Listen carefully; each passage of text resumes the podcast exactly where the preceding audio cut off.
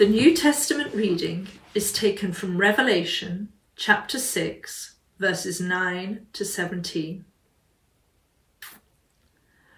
Revelation chapter 6, verse 9.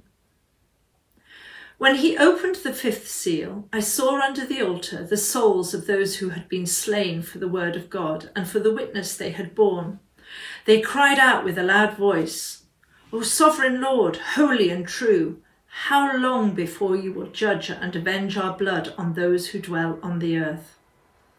Then they were each given a white robe and told to rest a little longer until the number of their fellow servants and their brothers should be complete, who were to be killed as they themselves had been.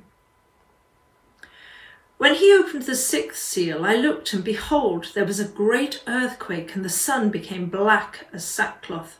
The full moon became like blood and the stars of the sky fell to the earth as the fig tree sheds its winter fruit when shaken by a gale. The sky vanished like a scroll that is being rolled up, and every mountain and island was removed from its place. Then the kings of the earth, and the great ones, and the generals, and the rich and the powerful, and everyone, slave and free, hid themselves in the caves and among the rocks of the mountains calling to the mountains and rocks, Fall on us and hide us from the face of him who is seated on the throne, and from the wrath of the Lamb, for the great day of their wrath has come, and who can stand? Well, good morning. Uh, if we've not met on my occasional visits to St. Joseph's, my name is Ian. And before we go any further with the next bit of this series in Revelation, let me lead us in a prayer. Let's pray. Father, help us to see you in all your love and your justice in this part of your word today. In Jesus' name, Amen.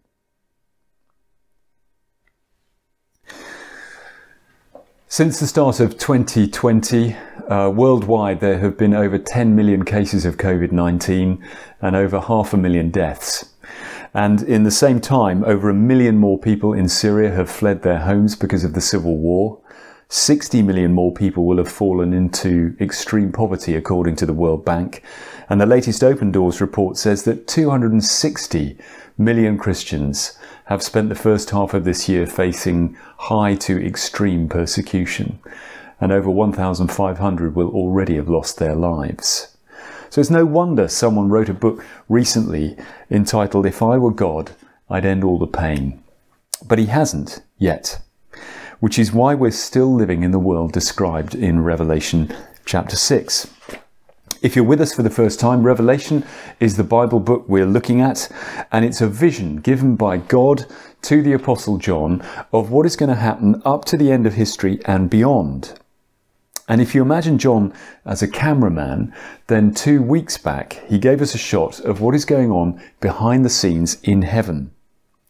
And we saw the risen Jesus being given this scroll, which is the script of God's plan for the rest of history, because Jesus is the one with the authority and the clout to make it happen. And then last week, John's camera cut back from heaven to what is going on here on earth. And we saw this vision of four horsemen. One stood for war making, one stood for life taking, one stood for famine, and the other one stood for the three Ds of disease, disaster, and death. And between them, those four horsemen stand for all the things that I mentioned at the beginning, like COVID 19, Syria, poverty, hunger, and so on. And we saw that God allows those things to bring home to us, the human race, that we can't enjoy life as He meant it, while we are saying to Him, the giver of life, we don't want you in charge. In other words, He allows the pain for a purpose, even though, as someone has put it, that is a severe mercy. But what purpose could possibly be served by the last thing I mentioned at the beginning the persecution and killing of Christians. Why would the risen Lord Jesus allow that to happen to any of his followers? Well, that was the big question for John's first readers as the Roman Empire ramped up its persecution against anyone who refused to call Caesar God. To those of us who are here from countries in the Middle East, it's also a big question from our own personal experience. And things are likely to get worse for Christians here in Europe as countries become first more aggressively secular and then potentially more Muslim. So, if you've got a Bible to hand, would you turn to Revelation chapter 6? And remember, in John's vision, the risen Jesus is gradually opening this scroll which stands for the script of history. And every time he takes off one of its seals, something happens. So last week we saw the first four seals letting loose the four horsemen. And we pick it up again at verse 9 when he opened the fifth seal. And the first half of today's passage is about the painful wait while the gospel is spread. Let's read from verse 9. When he, the risen Jesus, opened the fifth seal, I saw under the altar the souls of those who'd been slain for the word of God and for the witness they had borne. So the camera has cut back to heaven again, where John sees the souls of believers in Jesus who've been killed for their faith. And he says they are under the altar. And that's a good point to remember that Revelation uses picture language that needs careful interpreting. So last week we weren't to think of four literal horsemen literally galloping across the world. And here we're not to think of these believers who've died along with believing loved ones that we've lost as literally all huddled underneath some kind of altar. Because in the Old Testament, the altar was the place you had access to God, where you were as close to God as you could be, and yet completely safe in His presence. So, this is lovely picture language saying that believers who've died are as close to God as they could possibly be, and that they're finally perfectly safe with Him, with all the pains and difficulties of living and dying behind them now. And that should be a real comfort to us as we think of believing loved ones we've lost. So John sees these believers who've been killed for their faith. And verse 10, they cried out with a loud voice, O sovereign Lord, holy and true, how long before you will judge and avenge our blood on those who dwell on the earth? In other words, when are you going to bring justice on the people who took our lives away? Because right now, God seems to have let their persecutors get away with it. Just like he seems to be letting all sorts of wrongdoers get away with all sorts of wrongdoing every day. You only have to read the news to get that impression. So, how does God answer? Well, look at verse 11. Then they were each given a white robe and told to rest a little longer until the number of their fellow servants and their brothers and sisters should be complete, who were to be killed as they themselves had been. Isn't that an extraordinary answer?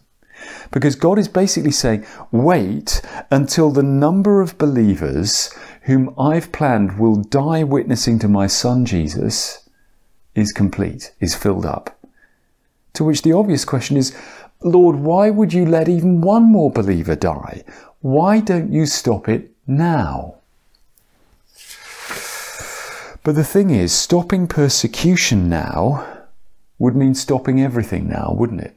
Just as stopping any evil we wish he would deal with would mean stopping everything now, which would mean stopping history now, which would mean bringing on Judgment Day now.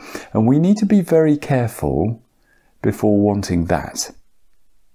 Because where would you be if it all stopped right now?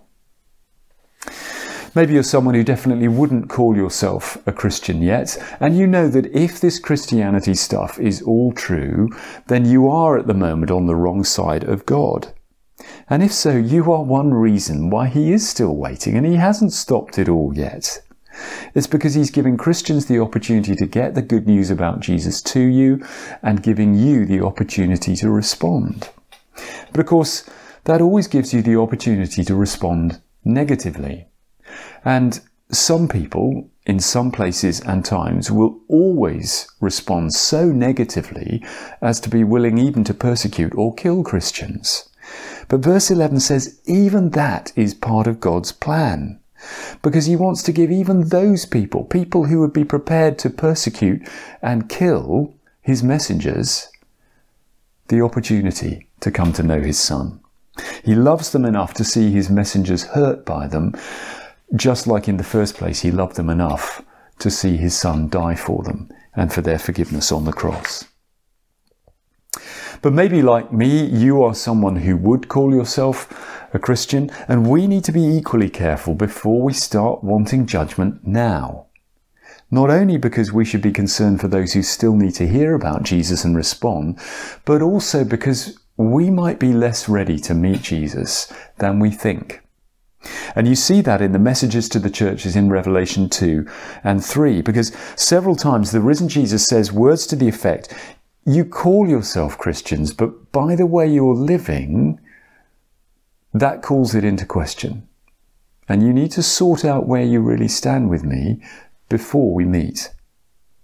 And maybe the risen Lord Jesus would be saying that to you right now, in which case you're another reason why he's still waiting and why he hasn't stopped it all yet. In fact, we are all reasons why he's still doing that.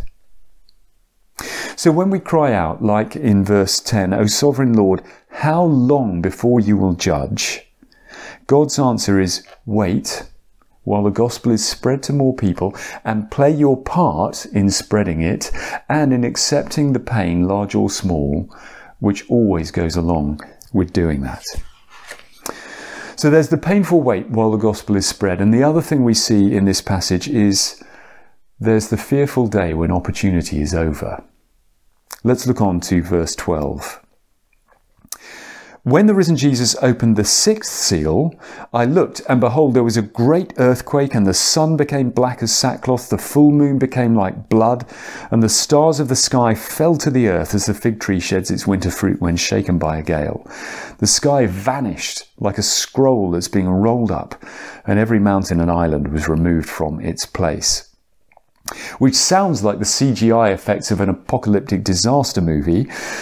But this is John's vision of the end of this created order, of what will really happen when space and time is wound up.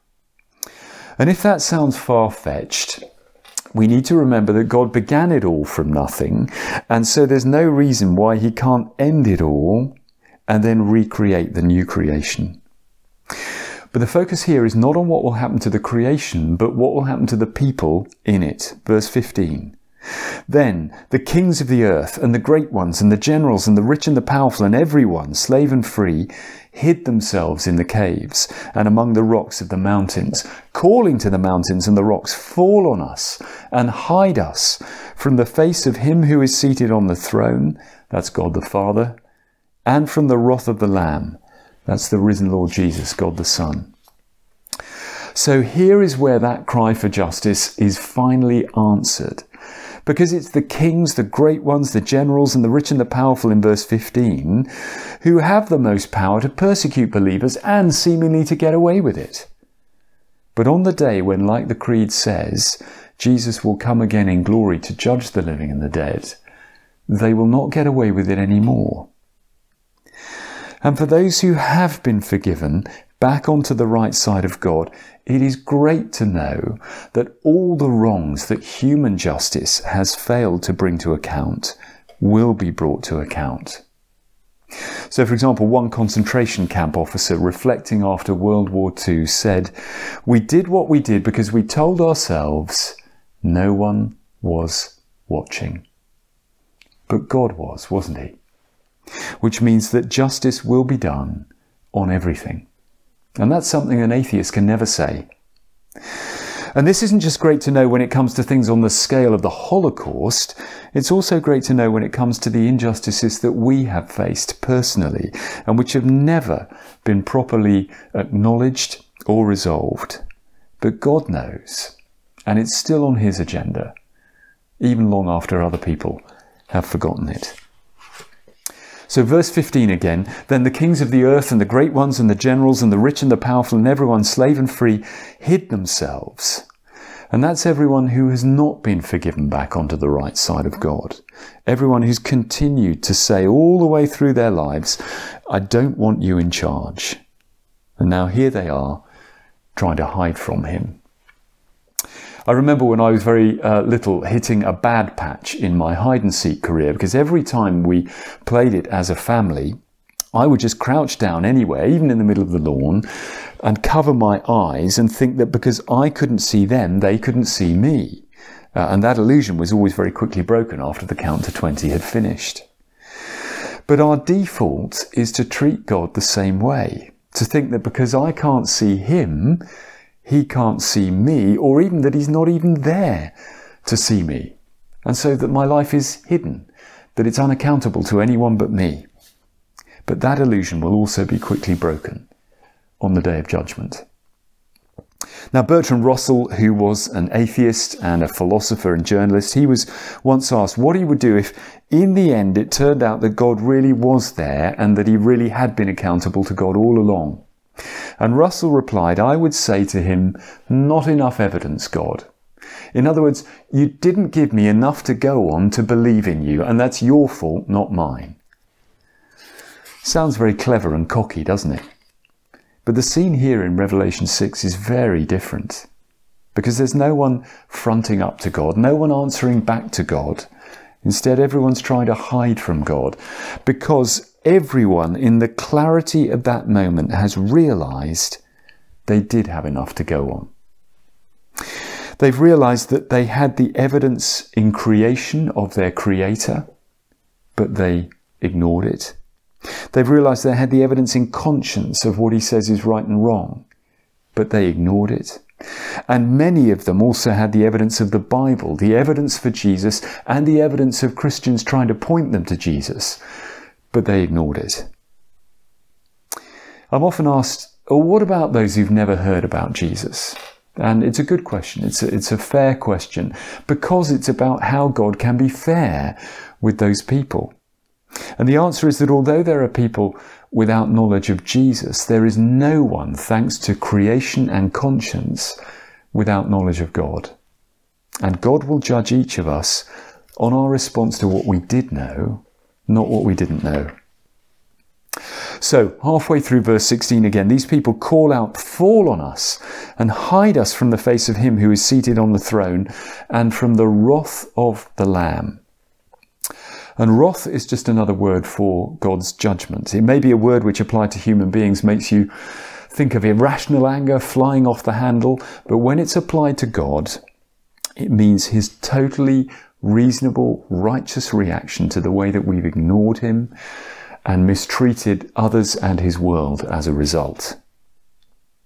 Now that may all leave you thinking, but hold on, don't you believe in a God of love? Isn't Christianity all about love? John 3:16, God so loved the world and all that. And the answer is that love and justice are not opposites. In fact, there is nothing more loving than seeing justice done. Uh, some friends of a friend have a son, and they tell the story of how he came back from his primary school at the beginning of a new academic year, and he said, "My new teacher, my new teacher doesn't care about me." Uh, and at first they were worried that uh, other children were picking on him and, and that the teacher wasn't bothered about that, or even that the teacher himself was picking on him. But when they asked him what he meant, he said, Well, he never marks my work. So you see what he's saying? No marking, which equals no judgment, means no care, which equals no love. So it's not judgment that's the opposite of love, but indifference and carelessness. And the good news is that we do not live in a universe where nobody is watching, and we don't live in a universe where someone who's indifferent and careless is watching. We live in a universe where a loving and just God is watching. So, thinking ahead to Judgment Day, that begs the question at the very end of verse 17. For the great day of their wrath has come, and here's the question who can stand? Who can stand? And the answer is only forgiven people. The people who can stand safe from God's judgment on that day are the people who are trusting that Jesus died for the forgiveness of all their sins, past, present, and future. They're the people who have turned to Jesus and said, Please forgive me for living the wrong way as if you weren't there. Please come into my life and take charge of it from now on. And please start getting to work on me, beginning to make me fit to be part of the new creation. And to come back to where we began, that is why we are still living in the world that we're in. That is why God has not eh, yet ended all the pain. It's because He's waiting for each one of us to have the opportunity to hear about Jesus, to respond to Jesus, and then to help others to do the same before all opportunity is finally over. Let's pray.